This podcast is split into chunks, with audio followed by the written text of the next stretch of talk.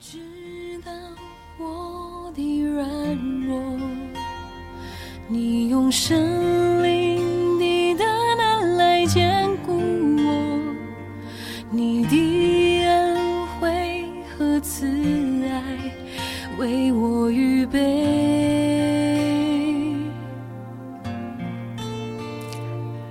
你心事极其广大。亲爱的弟兄姐妹，大家早安，大家好。今天我们又进到一卷新的书，叫做《阿摩斯书》。阿摩斯书呢，是小先知书啊。那么可能我们不是这么的熟悉它啊。希望借着这一次的 QT， 我们来读阿摩斯书，使我们可以更多的认识神啊。我们今天是阿摩斯书的第一章。我们要从第1节读到第12节。当犹大王乌西亚、以色列王约阿施的儿子耶罗伯安在位的时候，大地震前2年，提哥亚牧人中的阿摩斯得默示论以色列，他说：耶和华必从锡安吼叫，从耶路撒冷发声，牧人的草场要悲哀，加密的山顶要枯干。耶和华如此说：大马士革3番4次的犯罪，我必不免去他的刑罚，因为他以打粮食的铁器打过基列，我却要降火在哈薛的家中，烧灭便哈达的宫殿，我必折断大马士革的门栓，剪除亚文平原的居民和伯伊殿掌权的，亚兰人必被掳到吉尔，这是耶和华说的。耶和华如此说：加萨3番4次的犯罪，我必不免去他的刑罚，因为他掳掠众民交给以东，我却要降火在加萨的城内，烧灭其中的宫殿，我必剪除雅什图的居民和雅什基伦掌权的，也必反手攻击以格伦，非利士人所剩余剩的都必灭亡，这是主耶和华说的。耶和华如此说：泰尔3番4次的犯罪，我必不免去他的刑罚，因为他将众民交给以东，并不纪念兄弟的盟约，我却要降火在泰尔的城内，烧灭其中的宫殿。耶和华如此说：以东3番4次的犯罪，我必不免去他的刑罚，因为他拿刀追赶弟兄，毫无怜悯，发怒撕裂，永怀愤怒，我却要降火在提曼，烧灭波斯拉的宫殿。读到这里，弟兄姐妹今天觉得哇，我们的经文好严肃，看起来上帝很生气耶。今天跟我们分享的是建中长老。弟兄姐妹早安。特别在阿摩斯书这卷书里面特别我们知道这个作者呢就是阿摩斯。阿摩斯呢，他是一个犹大国的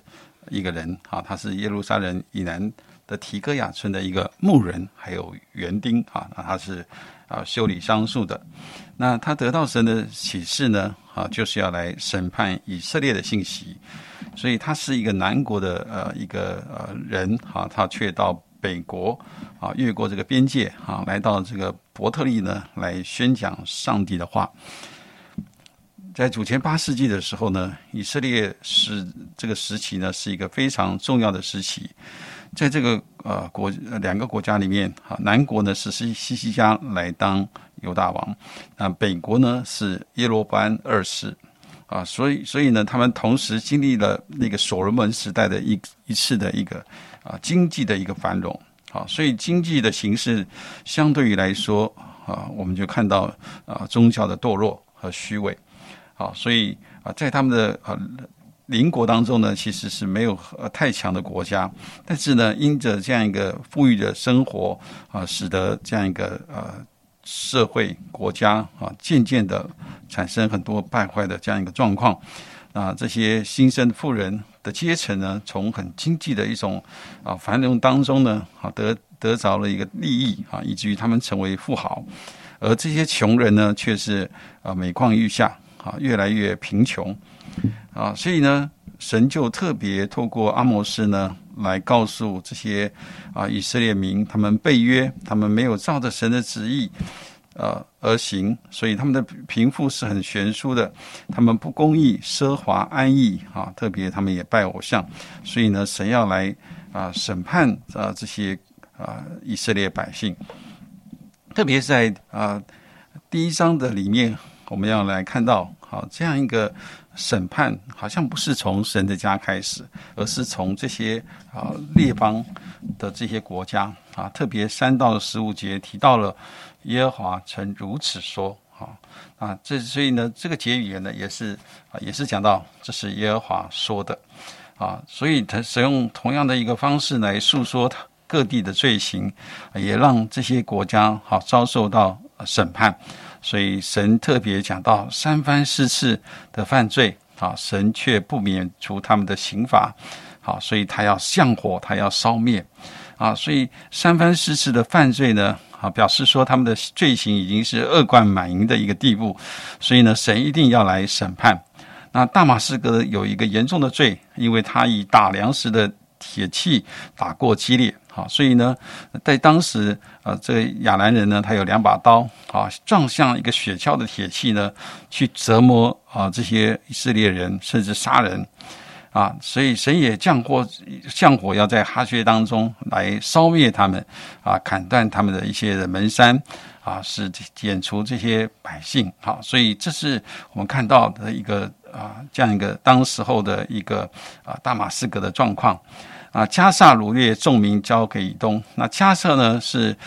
他们来掳掠以色列人把他们交给他们的这个兄弟以东这个就是以色列 的兄弟以东。其实呢这个状况呢是他们是在那里贩卖人口所以这个罪是非常多的这个让人呢成为奴隶娼妓这个是一个神所厌恶的所以神要真的降火在他们的城内来烧毁他们的宫殿这里其实这个国家其实就是非利士当然我们看到当这个预言所发出来的30年以后呢这个非利士呢就被灭掉了。所以这里特别这5次里面说到3番4次的犯罪所以前面呢是讲到一个背约的罪是不认识神的国家神也把这样一个治理权柄赏赐给这个列国，所以他们有责任去透过这个权柄呢来祝福这些其他的国家。可是你会发现人却在那里怎么样不断的在那里犯罪从世上的一个君王一直到百姓都落在一个罪的里面。所以呢罪只有怎么样是越来越多而不是越来越少，所以人都凭着自己的意识去行所以我们相信神也透过一些的事件，透过一些的人来告诉他们的一些的错误，可是呢他们仍然硬着心不愿意去悔改如果他们可以听一听他们内心的声音他们就可以有一个回转的机会。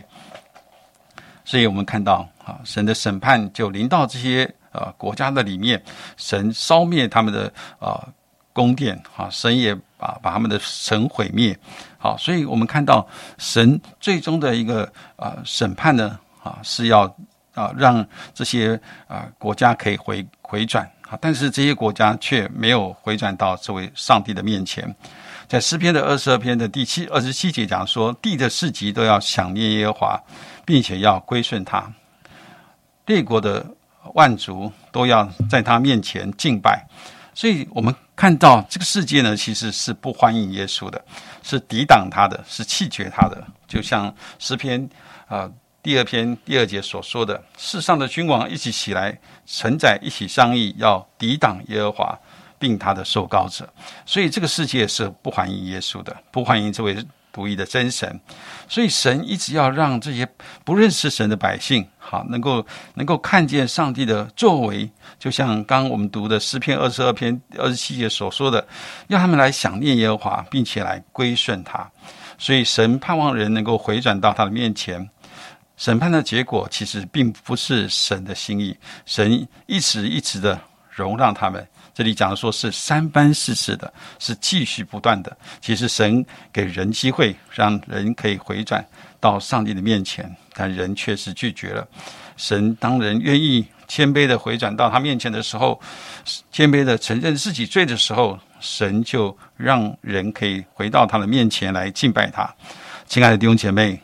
求主帮助我们可以打开我们的口，我们相信万国列邦是上帝的心意啊！我最近在上这样一个Kairos的课程，我就看见上帝的心意不只是祝福给亚伯拉罕，其实也祝福给万国列邦，以至于我们透过我们这些已经信靠主的人，我们要开始为万国列邦祷告，盼望这些没有认识神的人可以来认识这位神。而我们这些信靠神的人，我们也要常常的回转到神的面前。为什么要回转？我们不是已经信神了吗？其实神要常常让我们看到我们生命当中的光景，好像就如同大卫的祷告一样，神啊，求你为我造清洁的心，使我里面重新有正直的灵，不要丢弃我，使我离开你的面，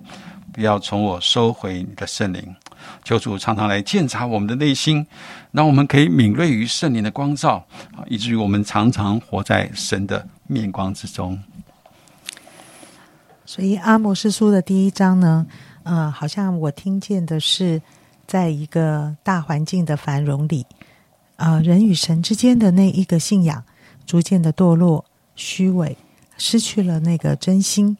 所以我第一个也就想到，在信仰中有一个很宝贵的东西，就是真心。神很看重的就是真心，但是人却常常在好像很多的不顺利、苦难、心里受难过的时候，就好像真的很真心的来到神面前。但是当我们日子过得好，或者是一切很顺利的时候，这真是不容易，因为我们心中就挂念别的。在这一经今天的经文里面，我也看到了第二个部分，就是神的审判为的是要人回转。所以建中长老提到三番四次，我们知道以色列民他其实也在形容着我们的属灵的历程，相信主跟随主，在这个属灵的历程里面，我们也可能三番四次的犯罪。那对罪，我刚才读圣经的时候就觉得，哇，今天的圣经上帝很凶很生气一直要审判，一直要刑罚。但是在这个刑罚的背后呢，其实是希望人回转，希望人在最终的痛苦可以停止。我知道，我们做父母的，我们怎么样让我们的孩子能够学会一些教训，让他走上正途呢？有时候真是免不了责罚，但是孩子们是很难理解，爸妈用棍子揍我是为了爱我，这件事原来是要在当他的发展成熟长大一点，他才能够理解这个棍子背后其实是充满着爱所以就有句话说，这个痛在儿身，但是痛在娘心，是不是？就是说用杖责罚。所以如果今天你感觉到上帝其实有在责罚你，其实我要恭喜你，如果你能够理解，你该停止了，你该回转，你该在某一些事上不要再用这种不讨上帝所喜悦的想法做法，你该停止了。那么我想真是不希望有更大的刑罚临到你才回转。今天我想上帝在呼召我们，当我们三番四次的时候，神总是给我们机会让我们真心的来到上帝的面前知道他是宝贵，希望我们能够真实的过一个平安喜乐，不被罪所玷污所控制的一种生活。我们一起祷告。亲爱的主，我们存着感恩的心，用一个最真诚的心来到你面前。很多的事情人不知道看不见，但是你看得到，你知道你知道我们心里面在谋算跟计划的，你知道我们心里面有很多东西是被捆住放不下的。有些时候我们也趋于无奈，也做很多不讨上帝喜悦的事。主啊，你都知道。主耶稣，我知道你总是提醒着我们，我们以为这对我们是最好的一种方式，或者是欺骗，或者是隐藏，或者是我们施一点小的计谋，但是神你要给我们的是一个更宽阔更喜乐的路，更从你那里得平安的路。主耶稣，或者今天我不等到东窗事发我才悔改，此时此刻我就可以停止做那不讨你喜悦的事，而回转归向你，以至于我的家庭可以被挽回，许多的关系可以被挽回，人生的方向不再是那个不讨你喜悦的方向。祝福着所有的弟兄姐妹，在今天的圣经里虽然有点艰涩困难，但是我们总知道神要我们真心来到你的面前，神要我们悔改，停止在那种捆绑不自由，继续走向灭亡的路上。谢谢主，祝福着弟兄姐妹，今天我们会有所行动来回应你的爱。谢谢主，祷告奉耶稣基督的名，阿们。